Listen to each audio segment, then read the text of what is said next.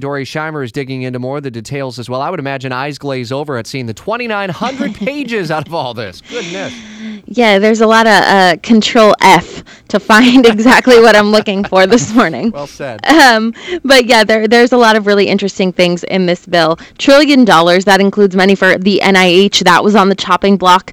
Uh, in President Trump's budget doesn't touch money for Planned Parenthood. Uh, a big thing in here is uh, the coal miners' health insurance program something really important to uh, voters and uh, to members of Congress in Ohio and Pennsylvania and a few other states to protect the health insurance for coal miners who lost their jobs when those mines uh, went bankrupt. So, some big wins here for uh, Democrats, really.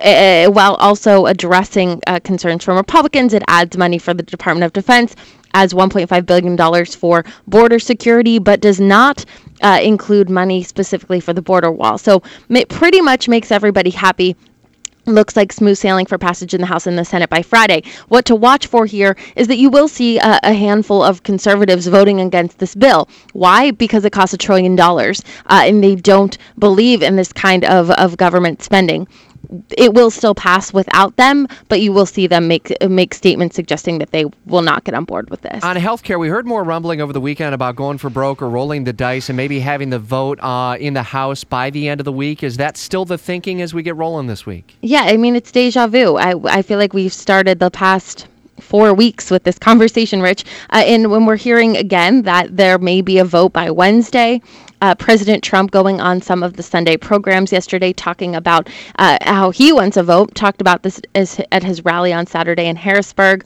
Um, he's saying that uh, the bill does cover pre-existing conditions, but this is a sticking point that's that's held up the ability to vote because it doesn't have the votes because of this exact provision.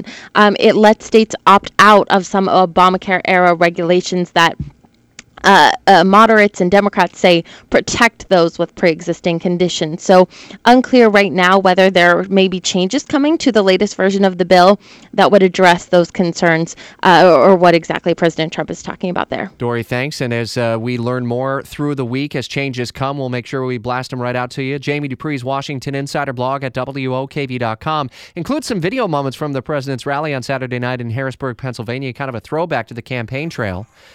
Weather and traffic every six minutes, a high near 90 today.